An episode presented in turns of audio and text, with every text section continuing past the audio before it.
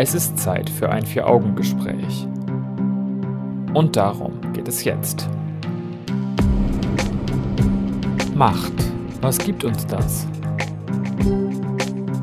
Welche Formen von Macht gibt es? Haben wir Macht über das eigene Leben? Das Vier-Augen-Gespräch mit Katharina Haselhorst und Stefan Seefeld. Die Mächtigen lenken unser Leben und wir sind nur kleine Zahnräder in einer großen Maschine, unfähig, uns aus diesem Schicksal zu befreien. Dieser Meinung kann man sein, muss man aber nicht.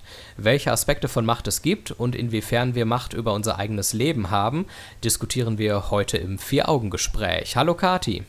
Hallöchen. Würdest du dich selber als mächtig beschreiben? Ähm, super Einstiegsfrage, mit der ich so erstmal gar nicht gerechnet hatte. Ähm, tatsächlich würde ich mich jetzt so auf den ersten Eindruck nicht als mächtig beschreiben. Also wenn ich an mächtige Leute denke, denke ich immer an Leute aus Politik oder aus Film und Fernsehen, Leute, die großen Einfluss haben ne, auf viele Menschen. Und als so jemand würde ich mich jetzt ähm, ja, auf den ersten Blick absolut nicht sehen. Okay, das heißt, du siehst Macht dann eher so als großes Ganzes an und nur wenn du wirklich Einfluss auf viele Menschen nehmen kannst und richtig was verändern kannst, dann würdest du sagen, wärst du mächtig. So würde ich es jetzt erstmal sehen, tatsächlich, ja. Okay.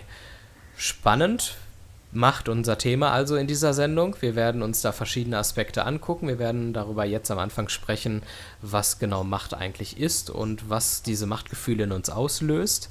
Dann werden wir so ein bisschen auf verschiedene Machthaber mal zu sprechen kommen und schauen, was haben die eigentlich gemeinsam, wo sind die Unterschiede. Wir sprechen ganz allgemein über verschiedenste Arten von Machtstrukturen. Auch Macht beim Sex finde ich mal ganz spannend.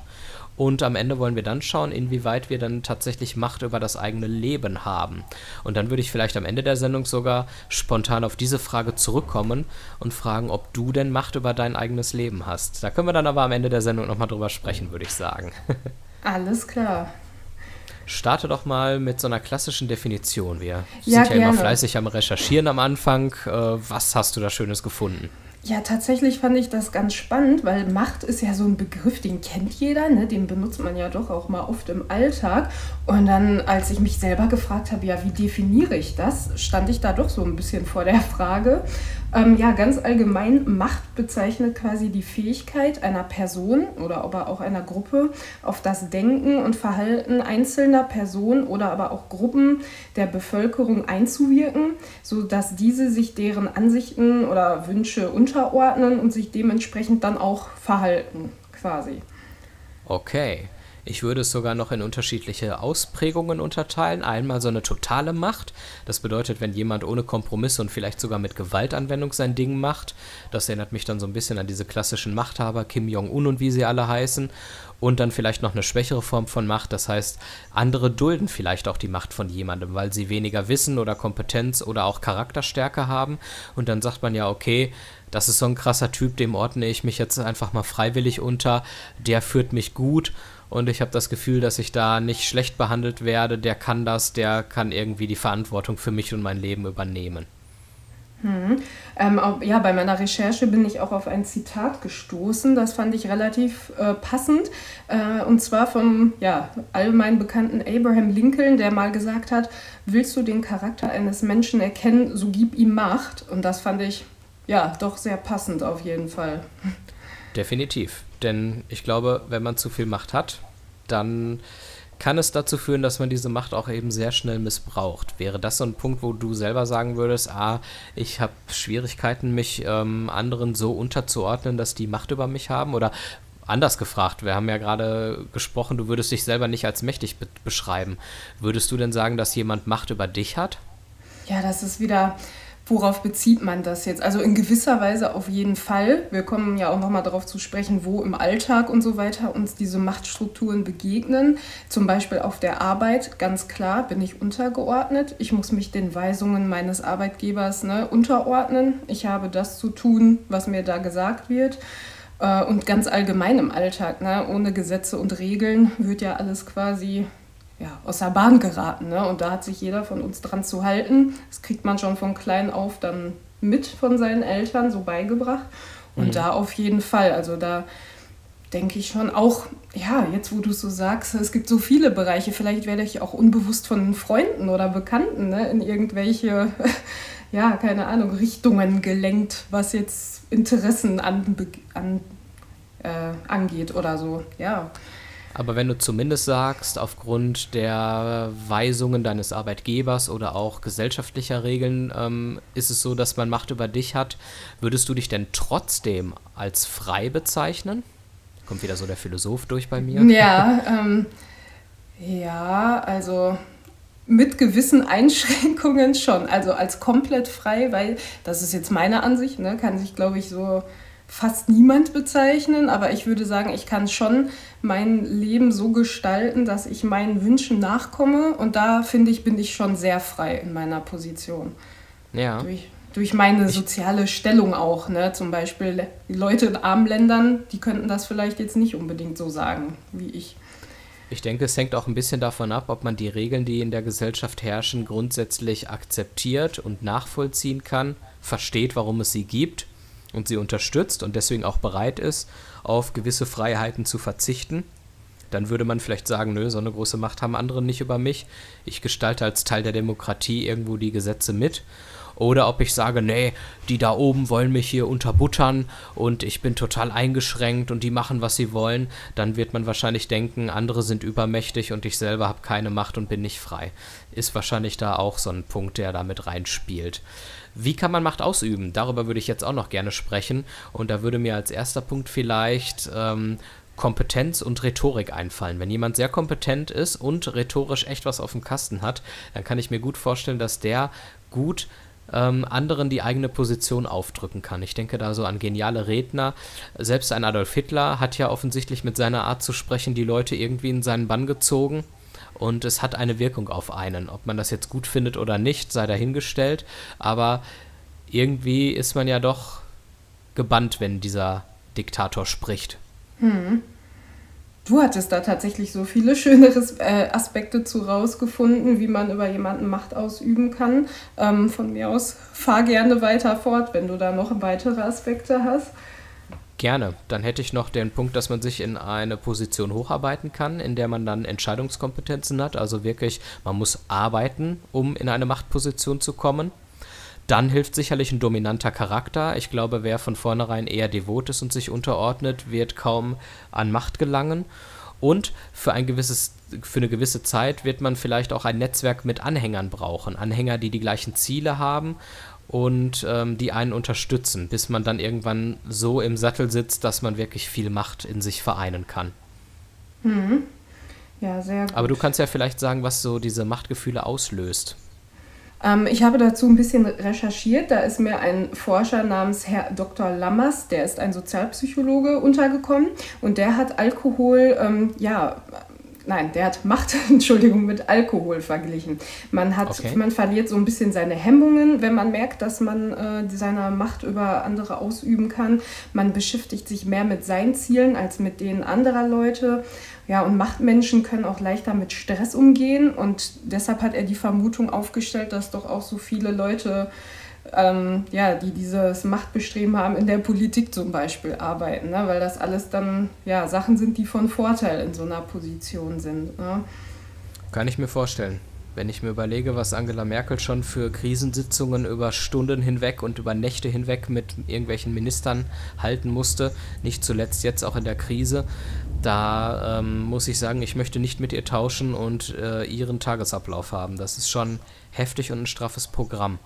Ansonsten glaube ich, dass auch unser Instinkt Machtgefühle auslöst. Wer sich durchsetzen und andere beeinflussen konnte, der lebte damals auch einfach schon sicherer. Und wir sind ja auch schon immer Gruppentiere gewesen. Und ähm, da ist es natürlich so, dass man ähm, eigene Entscheidungen nur mit Zustimmung der Gemeinschaft durchsetzen konnte. Und das war dann natürlich der Schlüssel zur Selbstverwirklichung, wenn man da die Macht hatte, andere zu beeinflussen. Hm. Ja, ich finde, das ist eine ganz gute, ein ganz guter Übergang zu unserem nächsten Thema, auch Machthaber. Ne? Und ähm, ja, was die so gemeinsam haben und darüber würden wir dann im nächsten Blog sprechen, würde ich sagen.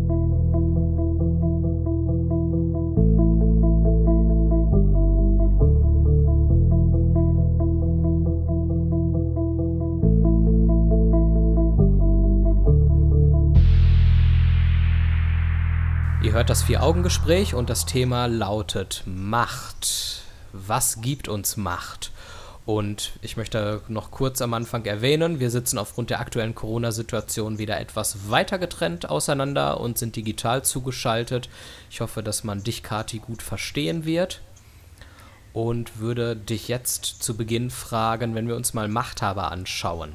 Da gibt es so einige, Putin, Erdogan, Trump und noch einige mehr. Wenn du dir die anguckst, was für Gemeinsamkeiten haben all diese Machthaber, obwohl sie doch teilweise so unterschiedliche Positionen vertreten? Ja, also ich habe mich tatsächlich bei meiner Vorbereitung eher auf die negativ belegten Aspekte konzentriert, muss ich gestehen, äh, weil Machthaber, das Wort ja auch ja, sehr negativ belegt ist so im deutschen Sprachraum. Und bei ähm, den Leuten fällt es einem auch nicht schwer, an Negatives zu denken, finde ich. wohl wahr, wohl wahr. Ähm, ja, häufig sind diese Machthaber, auch die du jetzt genannt hast, halt durch einen Staatsstreich oder irgendwie einen Militärputsch oder ähnliches an die Macht gekommen. Ne? Und haben sich halt auch mit militärischer Gewalt und manipulierten Wahlen an die Macht gekämpft, wo man schon merkt, okay, sehr moralisch verwerflich diese Methoden auf jeden Fall. Ähm, ja, dann habe ich auch noch ein paar Beispiele rausgesucht, die mir so ja, auf Anhieb eingefallen sind bei dem Wort Machthaber. Ja, Adolf Hitler haben wir gerade schon angesprochen. Ne? Oder aktuell halt Kim Jong-un, der jetzt seit 2011 in Nordkorea an der Macht ist. Und ja, ähm, was die gemeinsam haben, ist auf jeden Fall ja, sehr krasse Ideologien, die sie durchsetzen wollen zum Teil oder durchgesetzt haben, auch ohne Rücksicht auf Verluste, ne, nur auf das eigene Wohl bedacht, skrupellose ähm, ja, Methoden einsetzen, um das durchzuboxen, was, wofür sie einstehen. Ähm, ja, auch immer mit dem Ziel, eine große oder möglichst große Menschenmenge von sich zu überzeugen. Obwohl und, sie äh, gleichzeitig dabei nur ein sehr geringes Maß an Empathie aufbringen zu anderen Menschen. Denn wenn man sich anschaut, wie zum Beispiel ein Trump mit Corona umgeht, dass da viele Menschen sterben und dass das eine ernste Sache ist, scheint ihm relativ egal zu sein. Hauptsache, er steht als Präsident gut da und gewinnt die nächste Wahl. Beziehungsweise, wenn wir ausgestrahlt sind, dann ist die Wahl in Amerika schon gelaufen. Dann werden wir sehen, was passiert ist. Was äh, noch aufgefallen ist, dass oft äh, ja, die, dass der Begriff Macht in Verbindung steht mit einem gewissen Narzissmus auch. Ähm, ja, was ist mit Narzissmus gemeint? Halt eine erhöhte äh, oder überhöhte Anspruchshaltung an sich selbst, eine unkritische Selbsteinschätzung, ausnutzerische und egoistische Einstellung, auch Überheblichkeit. Und ich finde, das passt ja auch durchaus wieder auf alle zu, die du da gerade aufgezählt hast. Ne? Ja, definitiv. Das ist so. Und sie klammern sich an ihre Macht und geben sie auch nicht mehr freiwillig ab und sie sind auch fast immer männlich und das führt uns auch schon direkt zu den Unterschieden, die es gibt, denn da gibt es nicht allzu viele, wenn wir mal genau sind. Von den großen Machthabern fällt lediglich unsere Bundeskanzlerin Angela Merkel aus dem Muster. Sie würde ich jetzt wirklich mal als keine Narzisstin bezeichnen. Sie setzt ihre Macht auch demokratisch durch und sie gibt ihre Macht 2021 freiwillig ab, weil sie von sich aus sagt, sie wird sich nicht erneut zur Wahl stellen und das, obwohl nach wie vor ihre Umfragewerte sehr, sehr gut aussehen. Ähm, einzige kleine Einschränkung im Punkto, Merkel setzt die Macht demokratisch durch. Da würde ich sagen, sie setzt die Macht immer fast immer demokratisch durch. Jetzt im Moment werden ja einige Corona-Regeln, wie zum Beispiel der aktuelle Lockdown, so ein bisschen am Parlament vorbei durchgeboxt. Das ist natürlich nicht Sinn unserer demokratischen Kultur hier in Deutschland. Jetzt kann man sagen, das ist eine Krise, da muss das dann mal sein. Ist wieder ein eigenes Thema für sich. Ich will nicht allzu sehr ausholen, aber im Großen und Ganzen kann man, glaube ich, schon sagen, dass Merkel ihre Macht durchaus demokratisch durchsetzt. Ja, das wäre ja jetzt natürlich wieder ein gefundenes Fressen für die Corona-Demonstranten, Leugner und Verschwörungstheoretiker. Aber wie du schon sagst, das ist wieder so ein eigenes Thema für sich, auf jeden Fall. Ja. Aber eine letzte Sache möchte ich dazu noch sagen, weil du die ähm, Corona-Leugner und äh, Demonstranten angesprochen hast. Auch wie in so vielen Bereichen gibt es hier nicht nur Schwarz und Weiß.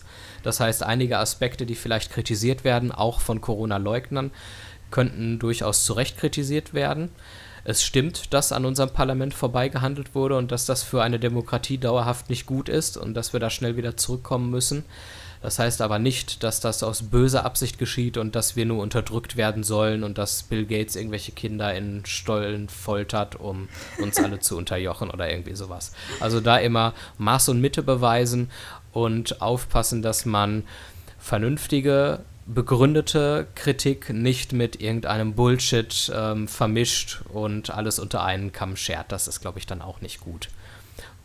So, dann würde ich jetzt einfach mal zu dem Punkt kommen, warum wir überhaupt nach Macht streben.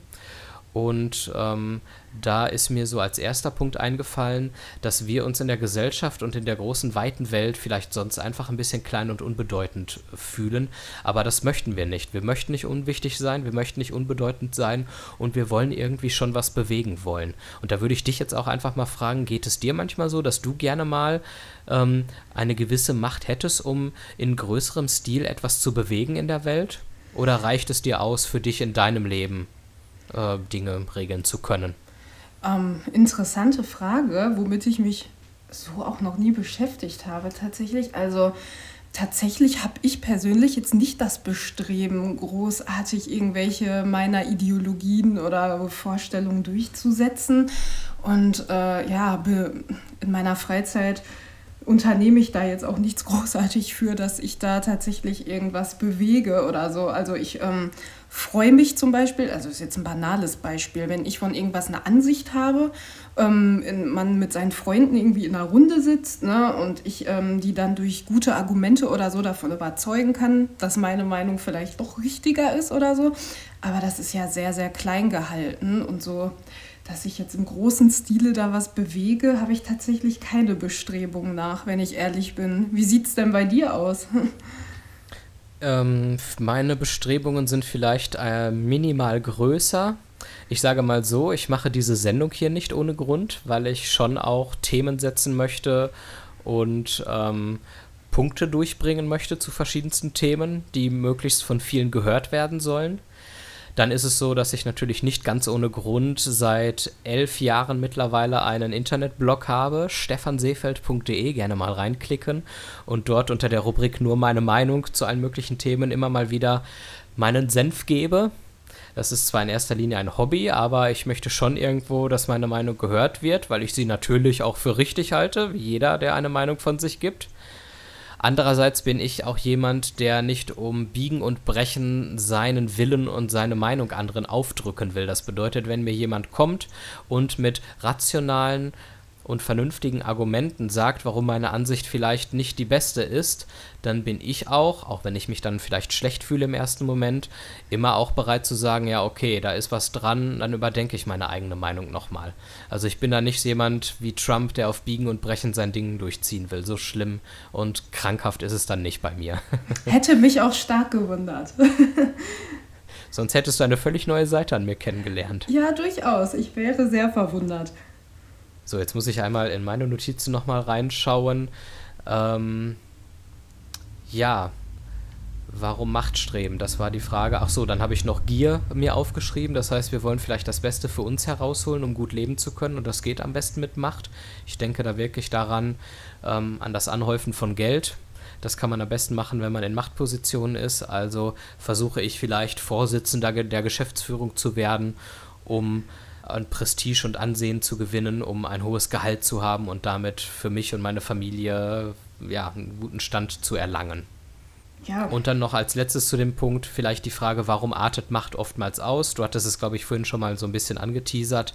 Ähm, ich glaube, wir sind immer noch triebhafte Wesen und unser Verstand ist vielleicht nicht so mächtig und durchsetzungsstark wie unsere Triebe. Natürlich ist da jeder Mensch auf einem anderen Level und einiger ist eher vernunftgeleitet und der andere ist doch eher noch so ein bisschen emotionsgeleitet und triebhaft. Aber unterm Strich sind wir alle noch so ein bisschen wie vor 10.000 Jahren und haben diese Triebe in uns. Und ähm, ich denke, das darf ähm, nicht vergessen werden, obwohl wir uns immer für so zivilisiert halten. Das hast du sehr schön gesagt und ich habe dem nichts hinzuzufügen. Gut, sprechen wir gleich über Machtstrukturen. Jawohl, ich freue mich.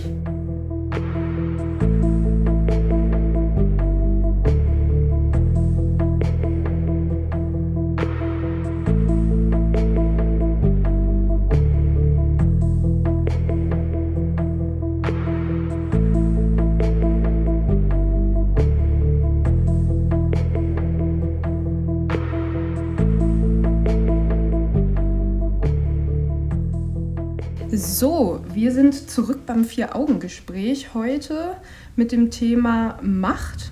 Und jetzt im Block 3 soll es darum gehen, ähm, ja, um Machtstrukturen. Wo finden wir diese vor bei uns im Alltag? Ähm, ja, und ich würde dich einfach mal fragen, wie sieht es bei dir aus in deinem Alltag? Wo hast du das Gefühl, dass du da irgendwelchen Machtstrukturen untergeordnet bist oder ausgesetzt bist? Tatsächlich kann ich die Frage so ähnlich beantworten wie du am Anfang der Sendung. Ähm, am stärksten merke ich es durch meine Arbeitspflichten, die ich habe. Ich muss morgen zur Arbeit fahren, muss dort das tun, was mein Arbeitgeber und mein Vorgesetzter von mir verlangt, damit ich am Ende des Monats ein Gehalt bekomme, von dem ich mir Essen kaufen kann, meine Miete bezahlen kann und ähm, davon dann alles habe, was ich so zum Leben brauche. Ansonsten spüre ich natürlich während der Corona-Krise jetzt die Macht von der äh, Regierung etwas stärker, die gesetzgebende Macht. Wir befinden uns ganz frisch im zweiten Lockdown. Ich kann nicht großartig draußen rumlaufen und so wie ich es Lust äh, lustig finde, auf Konzerte gehen, äh, Party machen, äh, in Cafés gehen, weil die im Moment alle geschlossen haben und nichts stattfindet. Das schränkt mich in meiner Freiheit ein und würde ich mich dagegen äh, wehren und einfach mein Ding machen, dann würde ich Gefahr laufen, dass die Polizei kommt und mich sanktionieren wird für mein Verhalten. Und gegen diese Polizeimacht hätte ich dann nichts einzuwenden, denn im schlimmsten Fall nehmen die mich mit Gewalt mit und stecken mich erstmal in eine Zelle. Und wenn es auch nur für einen Tag Untersuchungshaft ist, wenn ich da rumrandaliere und mich weigere. Das ist so die Macht, die ich spüre. Aber ansonsten geht es mir tatsächlich wie dir. Ich fühle mich relativ frei. Und gerade wenn es um Gesetze geht, die uns zwingen, uns einzuschränken, damit halt das gesellschaftliche Leben funktioniert, das Zusammenleben und wir in einer gerechten Gesellschaft, Gesellschaft leben, da muss ich sagen, die meisten dieser Regeln trage ich im Großen und Ganzen mit. Wenngleich mir natürlich auch klar ist, dass nicht alles, was in unserem Land gesetzlich geregelt ist, perfekt ist und wirklich gerecht ist. Da muss man natürlich immer weiter für kämpfen, dass da an Stellschrauben gedreht wird, damit ja die Organe, die vielleicht doch ein bisschen zu viel Macht haben, dass die weniger Macht haben und dass geschwächte äh, Parts in unserer Gesellschaft, sei es Menschen oder soziale Gruppen, dass die dann ein bisschen gestärkt werden. Ja, also da kann ich auf jeden Fall äh, mit dir übereinstimmen. Ich denke, dass wir uns hier in Deutschland gerade schon sehr glücklich oder ja doch schätzen können, ne, wie das hier alles so gehandhabt wird. Klar, wie du schon sagst, gibt es immer noch Stellen und Punkte, wo das nicht so perfekt läuft, aber im Großen und Ganzen können wir da schon recht zufrieden sein. Ähm, ich finde, dass Macht auch ein sehr breit gefächerter Begriff ist. Ähm, wir haben jetzt immer äh, ja, über die Gesetzesgebung gesprochen, über äh, die Polizei, die diese durchsetzt, die Gesetze und über die Arbeit. Ähm, aber oft kommen halt Machtstrukturen auch tatsächlich im Alltag vor, wo sie uns immer gar nicht so bewusst sind, finde ich. Ähm, zum Beispiel habe ich da ganz schnell an die Schule gedacht, wo dann Lehrer und Schüler quasi auch in so einer Art Machtverhältnis stecken. Ähm, Stimmt. Ne, ganz blödes Beispiel, ich weiß nicht, äh, ich hatte mal äh, einen Lehrer, wo ich immer super gut im Deutsch-Leistungskurs war. Dann hat dieser Lehrer, weiß ich nicht, aus diversen Gründen konnte der diese Stelle nicht mehr besetzen. Wir haben eine neue Lehrerin bekommen und ja, plötzlich sind meine Noten um zwei, drei gesunken. Und ähm, ja, da konntest du nichts machen, ne? weil der Lehrer sitzt halt am längeren Hebel und du hast. Und missbraucht vielleicht seine Macht, ja. Ja. Das ist auch der, die Gefahr, dass Macht eben sehr leicht missbraucht werden kann. Und ähm, generell kann an Regeln vorbeiregiert werden. Ne? Nehmen wir auch jemanden in einem Unternehmen, ein Mensch, der befristet ist, der wird vielleicht faktisch wegen zu hoher Krankheitstage gefeuert, obwohl man es nicht darf. Man sagt ihm dann aber natürlich, äh, dass es aus einem anderen Grund geschehen ist, weil zum Beispiel ein anderer Bewerber besser geeignet ist und da die Stelle bekommt oder es gebe kein Geld mehr für die Planstelle und deswegen kann die Befristung nicht verlängert werden oder in eine unbefristete Stelle umgewandelt werden. Ähm, das spielt da sicherlich mit rein. Aber wenn wir mal bei der Arbeit bleiben, Arbeitsverträge etc., die definieren ja die Macht der Arbeitgeber über die Arbeitnehmer. Am Ende des Tages ist es aber natürlich trotzdem noch unsere freie Entscheidung, sich darauf einzulassen und einen Arbeitsvertrag zu unterschreiben und diese Regeln zu akzeptieren. Und wenn ich jetzt zum Beispiel bei meinem Arbeitgeber nicht damit einverstanden wäre, dass er was weiß ich, die eine oder andere Entscheidung treffen darf und ich muss die befolgen, dann könnte ich genauso gut auch dieses Arbeitsverhältnis kündigen und mir was Neues suchen. Ähm, da ist dann sozusagen ähm, die Macht, die der Arbeitgeber hat, äh, von meiner Zustimmung auch abhängig. Absolut. Ähm, ja, wobei man sagen muss, irgendwo, wenn man sich in der Gesellschaft integrieren will, sollte man bestenfalls doch einem geregelten Job nachkommen. Und ähm, da, äh, ja, sobald man da im Angestelltenverhältnis ist, äh, ja, ist man ja doch irgendwie immer gezwungen, sich da irgendwo unterzuordnen. Ne? Aber das, das stimmt. Das nur noch mal dazu. Jetzt haben wir so schön über die Abhängigkeiten aufgrund von Regeln gesprochen und als letzten Satz dazu würde ich noch sagen wollen, dass die Gesetze, die uns zwingen, ähm, uns einzuschränken, damit das gesellschaftliche Leben funktioniert, ähm, ist natürlich etwas, das dafür sorgt, dass der Einzelne nicht zu viel Macht hat und der Schwächere Part in der Gesellschaft eben nicht unterdrückt werden kann. Und da haben wir mal einen Aspekt gehabt in Zeiten der Aufklärung vor ein paar hundert Jahren, dass der Verstand einfach größer war als der Trieb, den wir als Menschen haben, weil wir dort tatsächlich mitmenschlich diese Gesetze erfunden haben und bereit waren, Gesetze auf den Weg zu bringen, die vielleicht die eigene Macht ähm, reduziert haben.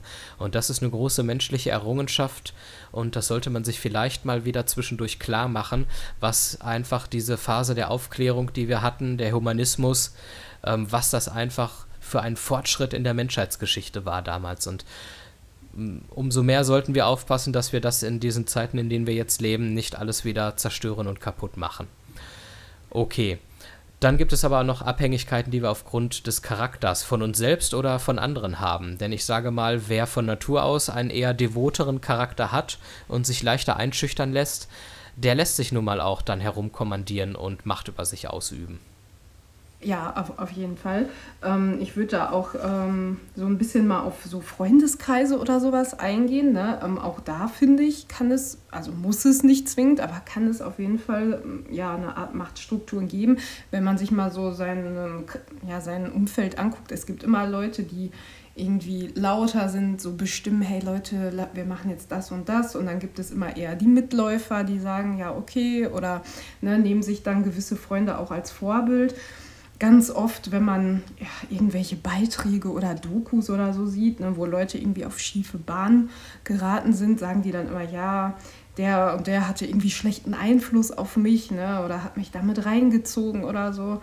Ja, und in gewisser Weise ist das ja dann auch ja, Machtausübung, ne, sodass der andere dem folgt quasi. Wobei wir da natürlich auch drüber sprechen könnten, ist das wirklich die Macht dieses äh, desjenigen, der dort einen schlechten Einfluss ausgeübt hat?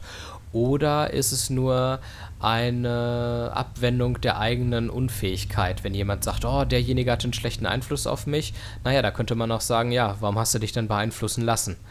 ähm, schieb die Schuld nicht auf andere, du bist selber schuld, dass du in so eine Lage gekommen bist. Könnte man ja auch sagen. Auf jeden Fall, das könnte man diskutieren, auf jeden Fall. Gut, ansonsten glaube ich, dass Macht durch Kompetenz noch so ein Punkt ist. Das heißt, wenn ich mehr Kompetenz bei der Arbeit habe als du vielleicht, mache ich mehr Karriere als du. Und du wirst vielleicht eher in einem gewissen Rahmen mir mal helfen und mir Wünsche erfüllen, weil du von meiner Kompetenz abhängig bist und dich gerne so ein bisschen dann ähm, an mich klammerst, um selber auch Vorteile davon zu erlangen. Ähm, das ist ja auch klassisch so. Leute, die sich immer um alles kümmern und ein hohes Ansehen haben und viel erreichen können, die haben überraschend dann immer viele Freunde. Hm. Freunde in Anführungszeichen. Ähm, während Leute, die diese Kompetenz nicht besitzen, komischerweise auch dann nicht so viele Freunde haben, obwohl sie vielleicht einen genauso tollen Charakter haben und ähm, man wirklich durch dick und dünn mit denen gehen könnte. Ja, sehr gutes Beispiel noch. Auf, mhm. Wenn du jetzt auf das, was wir in den letzten Minuten besprochen hast, wenn du da so darauf zurückblickst, würdest du Macht eher als etwas Negatives sehen selber auch oder durchaus auch als etwas Notwendiges, das wir brauchen, damit unsere Gesellschaft funktioniert? Auch da kann ich tatsächlich nicht wieder eine die Antwort geben. Ich finde, das kommt immer darauf an, auf welche Bereiche das wir, wir das beziehen. Auf jeden Fall ist eine gewisse Machtausübung nötig, damit halt gewisse Grenzen gesetzt werden, sodass man halt in einer Gesellschaft leben kann. Also ja, irgendwo ist es auf jeden Fall notwendig. Und dann kommt es wieder auf die verschiedenen Bereiche an, wie viel Macht gut ist, äh, ja, wie sie da eingesetzt wird. Aber grundsätzlich würde ich es jetzt erstmal nicht als etwas Negatives ja, betrachten. Okay. Dann würde ich vorschlagen, beenden wir diesen Absatz und gleich wollen wir mal darüber sprechen, inwieweit das Thema Macht beim Thema Sex vielleicht eine Rolle spielt. Und am Ende der Sendung würde ich gerne mit dir darüber sprechen, ähm, inwieweit wir als normale Menschen der Gesellschaft wirklich Macht über unser eigenes Leben haben oder ob wir doch vielleicht in gewissen Bereichen machtlos sind. Spannend auf jeden Fall, würde ich sagen. Bleibt gerne dran. Bis gleich. Bis gleich. Es ist Zeit für ein Vier-Augen-Gespräch. Das Vier-Augen-Gespräch mit Katharina Haselhorst und Stefan Seefeld. Ihr hört immer noch das Vier-Augen-Gespräch als Podcast auf vieraugengespräch.de, bei Spotify, iTunes, auf Enervision und auf allen Podcast-Portalen, wo man so Podcasts hören kann. Ihr könnt uns natürlich auch in den sozialen Netzwerken folgen, Facebook und Twitter. Dann bleibt ihr immer, was die Folgen angeht, auf dem neuesten Stand und verpasst nichts. Jetzt in dieser Folge geht es um das Thema Macht und wir haben schon über verschiedene Aspekte gesprochen. Und jetzt soll es durchaus ein bisschen schlüpfrig werden. Mit, ich spreche immer noch mit Katharina Haselhorst. Hallo. Hallo zusammen. Und jetzt möchte ich gerne mit dir über Sex sprechen, wenn es in Ordnung ist. Ja, da bin ich doch dabei. Sehr gut. Macht beim Sex. Irgendwelche Erfahrungen schon mal damit gemacht, die du uns allen in der Öffentlichkeit mitteilen möchtest? Oder? Mm, nichts, worauf ich jetzt gerade näher eingehen wollen würde. Das ist völlig in Ordnung. Dann würde ich sagen, sprechen wir ganz allgemein. Ähm, ich denke, da kann man wieder so eine schöne Unterteilung machen. Einmal die Freiwilligkeit und einmal der Zwang. Das macht, glaube ich, bei dem Thema Sinn. Und weil es schöner ist, würde ich sagen, fangen wir mal mit der Freiwilligkeit an. Macht beim Sex. Ja, also da habe ich mich ein bisschen zu schlau gemacht, aber jeder es weiß natürlich, würde ich sagen, dass es da auch durchaus Formen der Sexualität gibt, wo sowas gern gesehen ist oder gewollt ist. Ähm, ja, eine bekannte Form ist zum Beispiel BDSM. Äh, mag vielleicht vielen ein Begriff sein durch, äh, wie du schon gesagt hast, so Bücher wie Fifty Shades of Grey. Für diejenigen, die gerade mit diesen Begriffen nichts anfangen können, nochmal so eine kleine Einführung. Ähm, Sehr BD gerne. Ja, BDSM steht für eine Reihe von Begriffen ähm, Bondage and Discipline, steht für Fesselspiele und Züchtigung, aber auch für Dominance and Submission, was für Beherrschung und Unterwerfung steht. Und ähm, ja, das, äh, man hört es schon an den Begriffen, worum es da geht. Und äh, ja, da in diesen Sexualpraktiken wird dann durchaus die Machtausübung gewollt eingesetzt und äh, ja, Leute unterwerfen sich da sehr gerne. Was auch sehr erregend sein kann, jemanden beim Sex zu dominieren oder eben hörig zu sein und unterworfen zu werden, denn da kann man vielleicht dann auch mal eine Seite an sich ausleben, die man im Alltag eher unterdrücken möchte oder sogar muss. Und das sorgt dann vielleicht mal für einen emotionalen Ausgleich für den Alltag. Und es kann ja auch durchaus da sehr befreiend sein, die Hemmungen abzulegen und Dinge zu tun, die man sonst im Alltag eher nicht tun würde. Du hast da ja sogar auch Zahlen zu. Genau, also ähm, ja, aufgrund von be diversen Befragungen oder auch Erfahrungsberichten aus dieser Szene äh, ja, hat man herausgefunden, dass bei den BDSM-Fans viermal so viele ja, der praktizierenden Leute den unterwürfigen, also den devoten Part bevorzugen tatsächlich, was ja doch schon eine ganze Menge ist tatsächlich. Und okay, ja, weiß man, äh, warum die das tun? Ja, es wird vermutet, dass das quasi als Ventil dient, als quasi Ausgleich zum Alltag, um den Druck und die Verantwortung, die man so sonst im Job oder so hat, abzulassen und auch mal endlich Schwäche zeigen zu dürfen. Quasi. Tja, also für manche, die da vielleicht zu leiden haben, das wäre vielleicht mal eine Möglichkeit, es dann mal auszuleben und dafür einen Ausgleich zu sorgen. Und ist ja auch praktisch, wenn das dann tatsächlich viermal so viele Leute devot sind ähm, und lieber devot sind, als in der Machtposition zu sein. Da haben es die Master dann gut. Da können sie sich dann, ein Master kann sich da dann vier Sklaven halten, sozusagen. Ähm, praktisch, würde ich sagen. Die Auswahl ist groß. Absolut.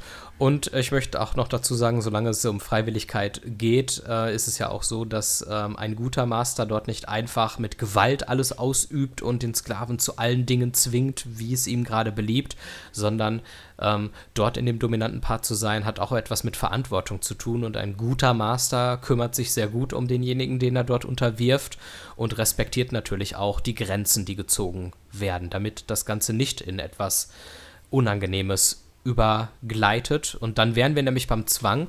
Und da muss man ganz klar sagen, unterwirft sich der devote Part gar nicht freiwillig, dann reden wir wirklich von Missbrauch. Und im Falle vom Sex halt wirklich auch von einer Vergewaltigung. Und das ist alles andere als gut und guter Sex. Äh, ja, da, dem kann ich nur zustimmen. Also es gibt ja von der allgemeinen Ver Vergewaltigung ganz zu schweigen, ne, gibt es tatsächlich halt auch die Vergewaltigung in der Ehe zum Beispiel, wo Männer tatsächlich ihre Frauen zum Sex zwingen, wo die sagen, ja, du bist mit mir verheiratet, das ist deine Pflicht als Frau, mit mir zu schlafen. Ne? Und ähm, ja, ungeachtet der ähm, Bedürfnisse der Frau wird das dann durchgesetzt, ne? ob diese will oder nicht. Gott sei Dank sind viele Frauen sehr emanzipiert und können zumindest auf geistiger Ebene dem Mann Kontra bieten und sich das nicht gefallen lassen. Und wenn sowas mal passiert, dann passiert es nur einmal, weil die Frau dann weg ist und diesen Idioten von Mann Gott sei Dank alleine sitzen lässt. Aber es kommt halt eben doch zu vielen Situationen, weil am Ende des Tages dann oftmals die Frauen doch körperlich einfach etwas weniger Kraft haben als Männer, sodass da Männer eben einfach gewaltmäßig ähm, eine Macht ausüben können. Ja, also es sei natürlich auch immer zu erwähnen, dass es den umgekehrten Fall natürlich auch geben kann, ne, wo Frauen dann sexuell übergriffig gegenüber Männern werden. Aber man muss ja fairerweise dazu sagen, dass das eher ja, äh, in den seltensten Fällen so ist. Ne? Und einfach schon, wie du gesagt hast, aufgrund der körperlichen Begebenheiten schon allein. Ne? Wenn du mal in dein eigenes Leben blickst, da müssen wir jetzt gar nicht über sexuelle Dinge sprechen, aber ganz allgemein, hast du es schon erlebt, dass ein Mann versucht hat, Macht über dich auszuüben, einfach weil du eine Frau bist und vermeintlich schwächer bist? Ja, da kommen mir durchaus schon einige Situationen in den Sinn, traurigerweise, ähm, ja, wo dann so wirklich mh, hm, Sprüche gefallen sind wie, ja, du bist die Frau, du musst das Essen machen, du hast hier aufzuräumen, aber auch auf so einer psychischen Ebene, ne, einfach versucht hat, einen klein zu machen, auch wenn man vielleicht jünger war, ne, oder einfach noch nicht so viel Erfahrung hatte, denjenigen dann klein zu halten irgendwie. Dazu hm. sei gesagt, dass diese Leute keinen Platz mehr in meinem Leben haben, aber ne, es gut. ist auf jeden Fall doch schon vorgekommen. Traurigerweise. Okay, dann würde ich in dem Zusammenhang, auch wenn es natürlich jetzt nichts mehr damit zu tun hat, was deine Erfahrung angeht, würde ich aber trotzdem insgesamt auf das Thema Prostitution einmal zu sprechen kommen. Denn das ist auch so ein Punkt, ähm, dass Prostitution natürlich auch freiwillig ausgeübt wird von manchen Frauen, aber eben würde ich mal behaupten, in der Mehrheit eher ein Zwang ist. Und da würde ich mit dir einfach mal drüber sprechen wollen, ist Prostitution vielleicht eher ein selbst auferlegter Zwang, zum Beispiel aus finanziellen Gründen? Und ist man wirklich gezwungen, für Geld seinen Körper zu verkaufen oder hat man eine Wahl? Wie würdest du das einschätzen? Natürlich gibt es da immer ja diese ganz krassen Fälle, ne, wo irgendwelche Frauen aus Osteuropa irgendwelchen ja, Menschenhändlern ne, zum Opfer gefallen sind. Aber wir gehen jetzt mal einfach von einer ja, ne, normalbürgerlichen Frau hier aus, ähm, wo ich äh, sage, da hat man grundsätzlich schon die Wahl. Ich finde, niemand ist gezwungen, seinen Körper zu verkaufen und so sein Geld verdienen zu müssen. Ähm, ich, ich verurteile das nicht, wenn man das tut, auf keinen Fall. Aber ja, ich finde, dass man eigentlich schon die Wahl hat und keiner so handeln müsste. Würdest du denn sagen, dass ähm, Prostitution grundsätzlich legal sein sollte? Auf jeden Fall, also da bin ich schon Befürworterin, weil ähm, ja einfach so einige Missstände vermieden werden könnten. Ne? Also wenn das alles äh, unter einer gewissen Kontrolle passiert, ähm, für den Schutz der Frauen auch gesorgt ist, ne? dass das dann ja einfach alles glatter laufen könnte. Also ich wäre durchaus dafür. Wie siehst du das?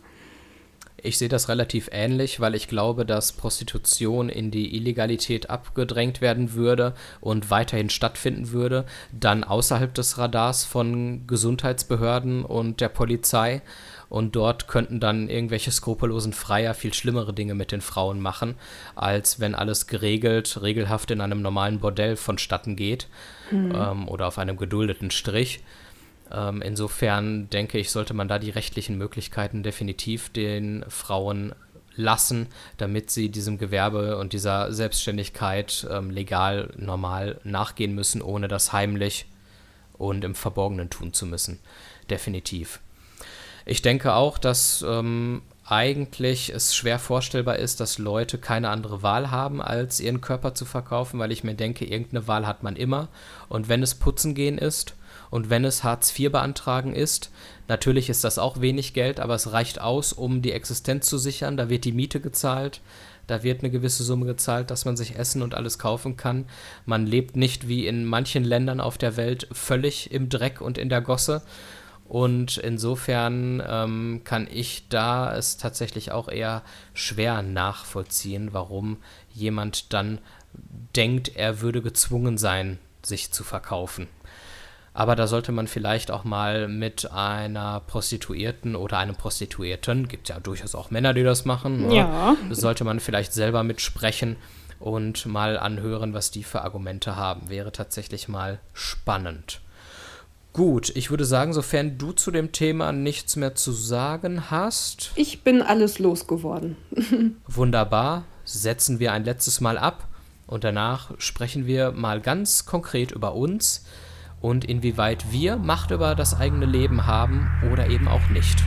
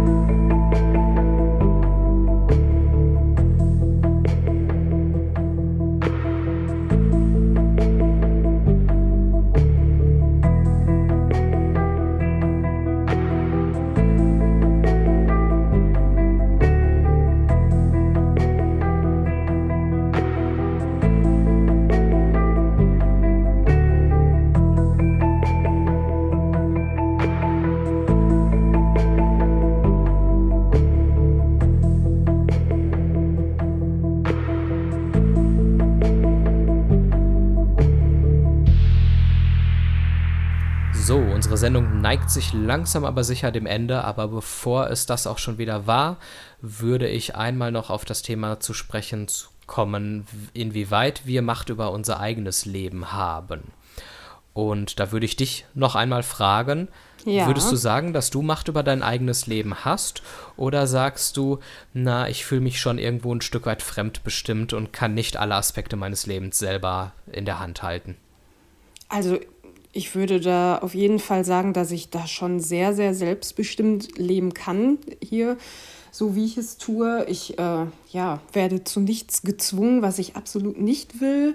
Ich würde schon sagen, dass ich mein Leben im Großen und Ganzen so gestalten kann, wie ich es möchte, dass ich meine Träume verwirklichen kann. Natürlich ist man gewissen Dingen untergeordnet. Mmh ja, wie wir es vorhin schon öfter angesprochen hatten, durch die Arbeit und so weiter. Natürlich wünscht sich niemand, morgens um 6 Uhr aufzustehen und äh, ja, acht Stunden arbeiten zu gehen, außer man geht natürlich seinem absoluten Traumjob nach. Aber ne, das ist jetzt nichts, wo ich mich total in meinem Leben oder meiner Freiheit eingeschränkt fühle. Von daher würde ich sagen, im Großen und Ganzen doch habe ich da schon Macht über mein eigenes Leben, dieses so zu führen, wie ich es mir wünsche. Das ist doch gut, dass du das sagen kannst. Da würden dich, glaube ich, einige Menschen in der dritten Welt und in anderen Regionen sehr für beneiden. Ich denke, wenn man genug Geld hat, ist man unabhängig von beruflichen Zwängen und hat noch viel mehr Möglichkeiten, sein Leben so zu gestalten, wie man will. Am Ende läuft also vieles auch tatsächlich auf Geld hinaus und ähm, um ge genug Geld zu haben, wenn man nicht gerade im Lotto gewinnt, braucht man vielleicht eine Macht, damit man es verdient. Und ich glaube, je reicher man ist, desto größer ist dann auch der Einfluss, den man nicht nur auf sein eigenes Leben haben kann, sondern auf äh, die Gesellschaft insgesamt und auf die Politik. Nehmen wir an, ich wäre der Geschäftsführer von VW. ich würde Tausende von Arbeitnehmern beschäftigen. Dann habe ich natürlich das, die Möglichkeit, ein gewisses Engagement an den Tag zu legen, Lobbyismus in der Politik zu betreiben, mich für eine ja, oder die Verhinderung einer Reichensteuer einzusetzen, damit ich meine Macht erhalten kann. Und ähm, die Arbeitnehmer, die finanziell von mir abhängig sind, gibt mir natürlich die Macht, dann auf die Politik einzuwirken und gibt mir sehr viel Gehör. Insofern je mehr Geld man hat, desto mehr Macht hat man und andersrum. Man braucht erst Macht, um an viel Geld zu kommen. Ich glaube, das ist so ein Wechselspiel ähm, und die Kombination aus beidem gepaart mit einer Prise, ja, Narzissmus, Dominanz, all die Punkte, die wir schon ganz am Anfang der Sendung besprochen haben, die führen dann dazu, dass man eben viel Macht hat und sein Leben besonders frei und selbstbestimmt führen kann. Aber ich glaube, auch mit weniger Geld kann ich sehr selbstbestimmt leben, wenn ich denn den Mut habe, auch losgelöst von gewissen Konventionen zu handeln. Das heißt, wenn ich mich zum Beispiel als Selbstständiger mit einem Herzensprojekt ähm, absetze und Geld verdiene, ähm, und absolut das tue, für das ich brenne und dabei noch genug Geld bei rauskommt, dass ich gut leben kann, ich glaube, dann habe ich eine absolute Macht über mein eigenes Leben. Da gibt es, glaube ich, nicht mehr viel dran auszusetzen, oder? Absolut. Also jeder definiert Glück für sich selbst ja auch anders und ich finde, also dass es schon sehr, sehr viel wert ist, wie wenn man, also wie du gerade gesagt hast, wenn man da einen Job ausleben kann als Selbstständiger, ne, was wirklich so ein Herzensprojekt ist, dass das dann doch viel mehr wert ist, als wenn man da ja Tausende im Monat verdient, aber sich jeden Morgen da hinquälen muss zur Arbeit quasi. Ne? Und ähm, während du gesprochen hast, ist mir auch eingefallen, aber bitte nagel mich nicht fest, wann, wo ich davon gehört habe, von dieser Studie.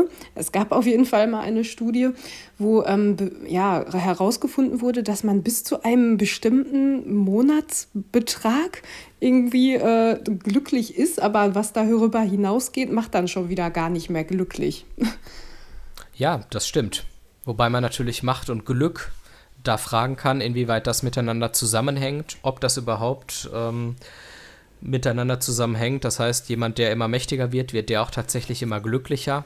Oder ist vielleicht das Gegenteil der Fall? Je mächtiger man wird, desto mürrischer und unglücklicher wird man, weil man sich mit ganz anderen Problemen auf einmal rumschlagen muss. Machterhalt zum Beispiel.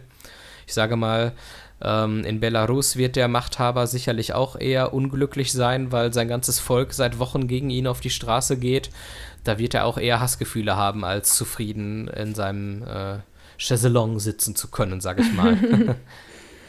Ja, also ähm, ich wollte ja. nur dazu nochmal, ja, ich denke auch, dass äh, viel Macht auch durchaus mit viel Stress und auch vielen negativen Gefühlen behaftet sein kann. Ne? Ähm, also da will ich oft gar nicht unbedingt tauschen.